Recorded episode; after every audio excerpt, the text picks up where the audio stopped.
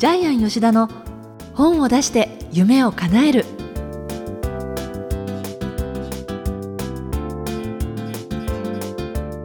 小林まどかです。ジャイアン吉田の本を出して夢を叶える。ジャイアン今回もよろしくお願いします。はい、よろしくお願いします。だってあのジャイアンはいろんな方ともつながりがあったりしてあの、まあ、例えばセミナーとか講演会とかも呼ばれていったりっていうこともあると思うんですけれど、はい。最近は何かあの印象に残ってるそうした講演会そうですね。あの、キラキラ女性講演会っていうですね、あの講演会の審査員をやってきたんです審査員？あ審査員ですへね。はい。え、全部で審査員は6、7名いるんですけども、その中の一人として、はい、その講演会を聞きにえー行ってきました。あそうですか、はい、で埼玉県かな？大袋？そこで会場がえらい遠いんですけど池袋だと1時間半かかりましたね。あそう。今時1時間ってなかなかないんですけど、はい、で主催者はえ古市義雄さんっていうあのかなり有名な方なんですけどもえ16歳の時にバイク事故でえ全身やけど41%の大やけどでえ3年間の入院生活でなんと33回の回復手術を行ったというですね、えーもう本当に、えー人生苦労した方でその方が主催している講演会なので、はい。女性もあのかなりヘビーな体験談を持っている方が多くてですね。あそっか。タイトル自体が「キラキラ女性」ということは、い。要はその女性たちが登壇して。そうですね。日本中でやっぱり、えー自分の体験談を話して、えー多くの人を勇気づけたい人たちが集まってあじゃあいろんなそのはい。逆境を乗り越えてきたりとかそうです。逆境を乗り越えてきた。はいでその選ばれた6名がプレゼン大会をして、はい。まあ、優勝者は30万円の、えー賞金も出るんですけどもやっぱりユニークですね。で、まあ、今回の優勝者は子供を2回流産して2回がんになってそごの自身も、ね、その、えー体験を乗り越えてきた方が優勝しましたね。でちょっと私印象に残ったのはね2年前に優勝した方であの宮崎のですね都城の出身の方で頭にですね、えー落ち武者の矢を刺してですね野武士の格好でですねプレゼンして優優勝したんですけどもそっちの女性の方がーマですか？あの彼女はサロンを経営してるんですけども、えー最初はやっぱり、えー入ったサロンで店長に逆らってですね、えー自分でわがままにやってたんですけどもお客さんをやけどさせてからねその時店長が謝るんですよねあなたにこんな激務をさせてごめんねってでそこで彼女は涙を流して、えー心を変えてお客さんに喜ばれるサロン経営をするようになったっていうのを頭に矢の刺さったノブシの格好でプレゼンしたんですけども。まあ、そのビデオも見ましたけども、まあ、そういう女性がたくさん集まってる講演会だと思ってください。はい、だからまあ笑いあり涙ありはい。パフォーマンスありでとっても楽しいんですよ。はい、ジャイアンもあのボロボロ涙を流しましたけども、えーはい、まあ主催の古市義雄さん自身が非常に苦労しているのでそういう方が周りに集まってるんだと思いますけども、あの審査も面白かったです。はい、であその後飲み会も大変面白かったです。はい、えーあそうですか。ありがとうございました。はい、えーそれではジャイアン吉田の本を出して夢を叶える今回も最後までお楽しみください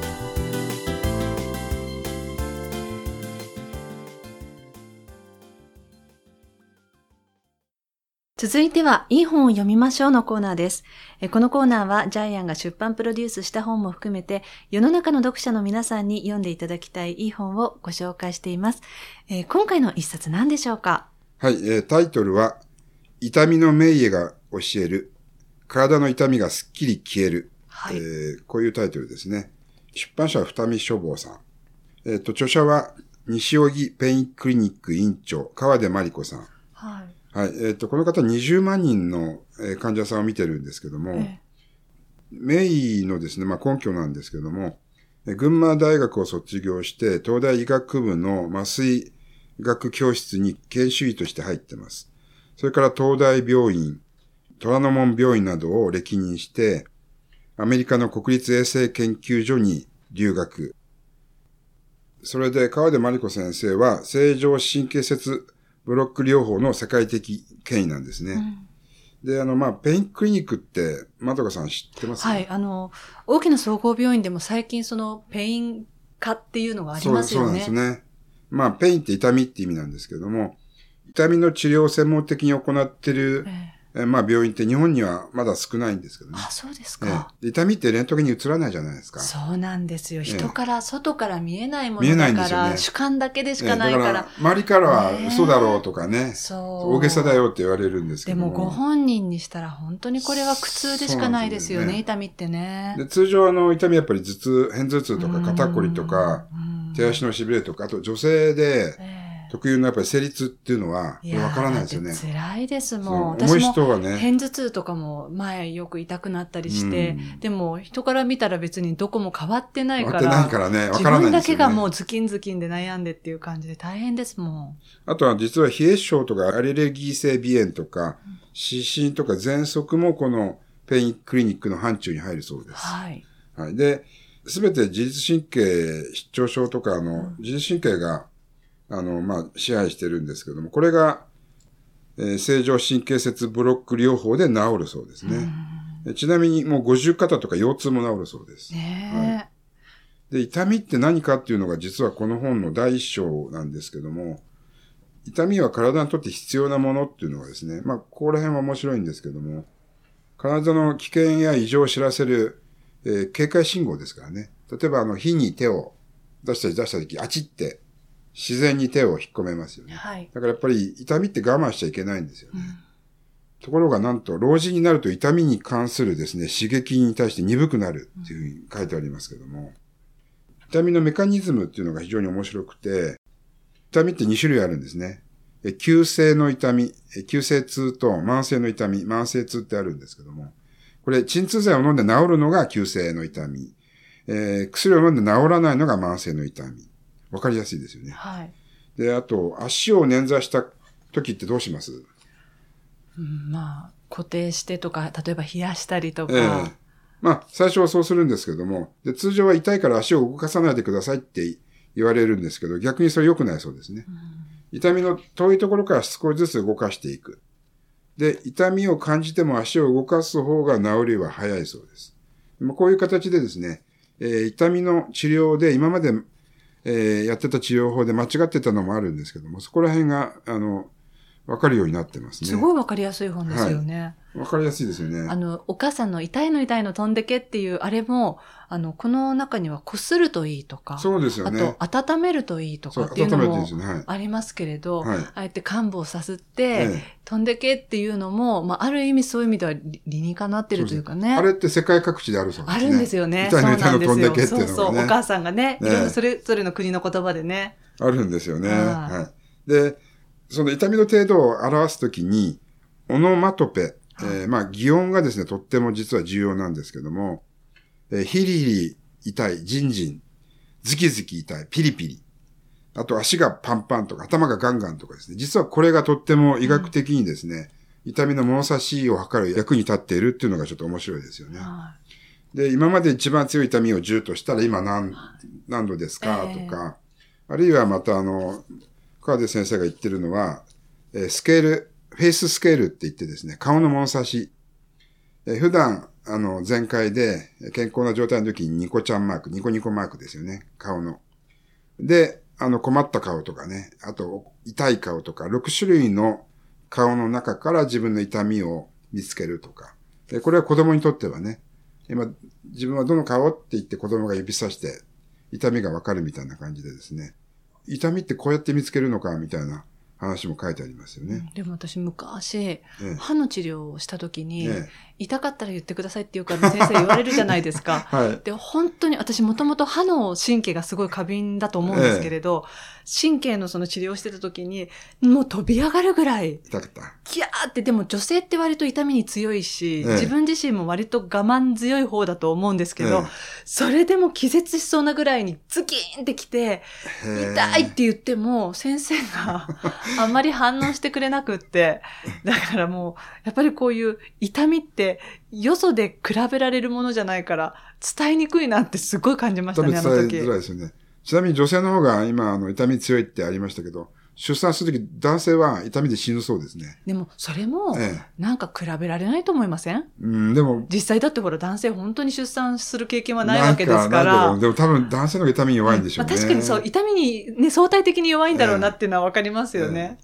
で、まあ、まあ、歯医者さんから聞いたんですけど、虫歯が痛いと麻酔が効かなくなるそうなんですよね。あだからやっぱりね、我慢しない方がいいっていう。そうなんですよ。あんま行き過ぎちゃうと、ええ頭痛もそうですよね。えあまり行き過ぎてズッキンズッキンしちゃうと、ええもう本当鎮痛剤って全然もうダメになっちゃって、ええタイミング重要ですよね。そうなんですよ。だからやっぱり初期段階から治した方がいいんですよね。ねこの本にはもうつ常にそれがずっと書いてありますよね。我慢しない方がいいって。で、結構おばあちゃんとか我慢しちゃうんですようね。ん我慢して病気悪化したりするんですけども。で、まあできるだけ早くペインクリニック行った方がいいんですけども、痛みは痛みを招くし、痛みは痛みのまた悪循環をどんどん作っていくんで、そう、やっぱり体が不調だと、あの、気持ちの部分でも本当にぐったりしてきちゃいますからね。特に。痛みって疲れちゃう、本当に。よねうん。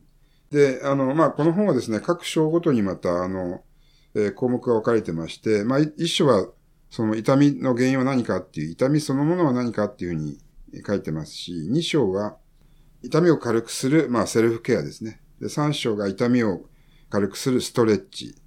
それから四章が、じゃあもう本当に痛みを根本的に立つにはもうペインクリニックに行こうということで、えー、5章が、今度は症状別ですね。症状別のペインクリニックの通い方。で、最後は、またちょっとページが非常にあるんですけど、Q&A ですよね。はい。痛みに対する Q&A があるので、多分あの、痛みの本もですね、この本を作るために、あの、ジャイアンいっぱい本読んだんですけども、えこの本が一番今出てる痛みの中で分かりやすくてえ、そっか、この本もジャイアンプロデュースあそうですね、ジャイアンプロデュース。ス、はい、言うの忘れましたけども、今、痛みの本って、まあ、専門書が多いんですけども、これはまあ、専門書なんだけども、本。当に、はい、あの、一番、日本一わかりやすく、まあ、面白い部分もありますね。それから実用的ですよね。体を温め、手足を温める。はいあるいは、あの、やっぱり痛みを取るには血流を良くして治すってことが大事なんですけども、えーその幹部を動かしながら血流を少しずつ良くする。さっき言った温めるっていうところもね、ねはいつながりますよね。はい、姿勢の話もそうですしね。えーここら辺がですね、あの、本当一つ一つ、痛い人の症状に合わせて書かれているので、うんえーで、あとストレッチもね、多分ちょっとやってみてもらうと本当に痛みが取れると思いますけども、首周り、肩周り、えー背中、えー脇、腰、ふくらはぎ、えー肘、膝ありますので、えーまあ、痛みがある方はですね、この本をやって試していただければですね、かなり、えー軽減されるんじゃないかなというふうに思います。じゃあ最後にこの本の眼目教えてください。はい、えー、眼目はですね、トラブルは小さいうちに解決する。で、まあ、このトラブルっていうのは悩みもそうなんですけども、大体放っておくと大きくなりますよね。そうですね。はい多分、トラブルは小さいうちに解決しろと言われたら、リスナーの皆さんにも心当たりあるんじゃないですかね。放っておくとね、あと無視したりするとね、大変なことになりますよね。はい。例えばお客さんとのクレームとかね、えええっ、と、小人同士の喧嘩とか、あと上司と部下の信頼関係とかも放っておくとね、後で恨みに変わったりしますよね。なるべく時間はそんなに置かずにええやっぱりぼやのうちに消さないと大変なことになりますよね。ですよね。はい。で、こういうことって人生すごくあるんで、ええ痛みもそうなんですけども、もう人生全般に言える、え大きなあれですよね。ん大事な法則ですよね。はい、はい。えー以上、いい本を読みましょうのコーナーでした。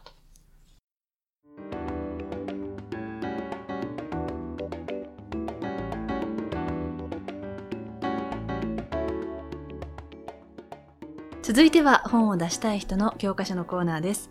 えーこのコーナーは本を出すプロセスで出てくる問題を毎回1テーマ絞ってジャイアンが伝えてくれます。えー今回のテーマ何でしょうか？はい。今すぐ必要な本とは何か。はい。はい。というのはどういうことですか？はい。あの、私、フォレスト出版の太田社長と一番最初に会った時に、はい。えー太田社長が言ってたんですね。えー吉田さん、歯が痛い人はどんなに忙しくても翌朝必ず歯医者に行くんだよ。うんうちはそういう本を作ってますって言われたんですよ。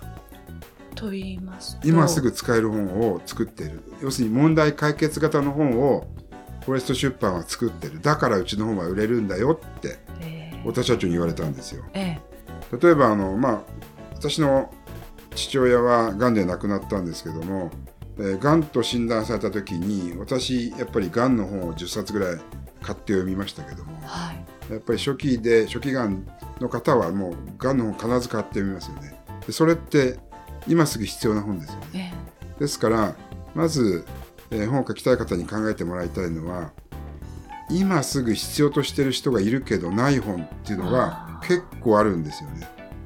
これがあの場合によって大ベストセラーになりますよね。そうするとああの本屋さんでいろんなものがこうあった時に、え今似たようなテーマの本があって、えパッと手にした時に、まあええ。今すぐこれ読まなくてもいいかなっていうと、買ってもらえず、買いますよね。やっぱその場で戻されちゃうっていうことですよね。ねえ。例えばあのお金返してくれない人がいるときにやっぱ内容証明の書き方とかは絶対買いに行きますよね。はい、なんかそんな感じですよね。ええ。あと結婚式のスピーチ頼まれたらはい。結婚式のスピーチの本って買いに行きますよね。はい、まあネットでも見られるから、えーまあそれはそれでいいんですけど。でも本って実際自分の本でいろいろ書き込めたりするし。そうですね。ね。ねだから問題解決型の本今すぐ必要な本とは何かっていうのを考えるうん。とはい、ベストセラーのヒントになるかもしれません。はい、ありがとうございました。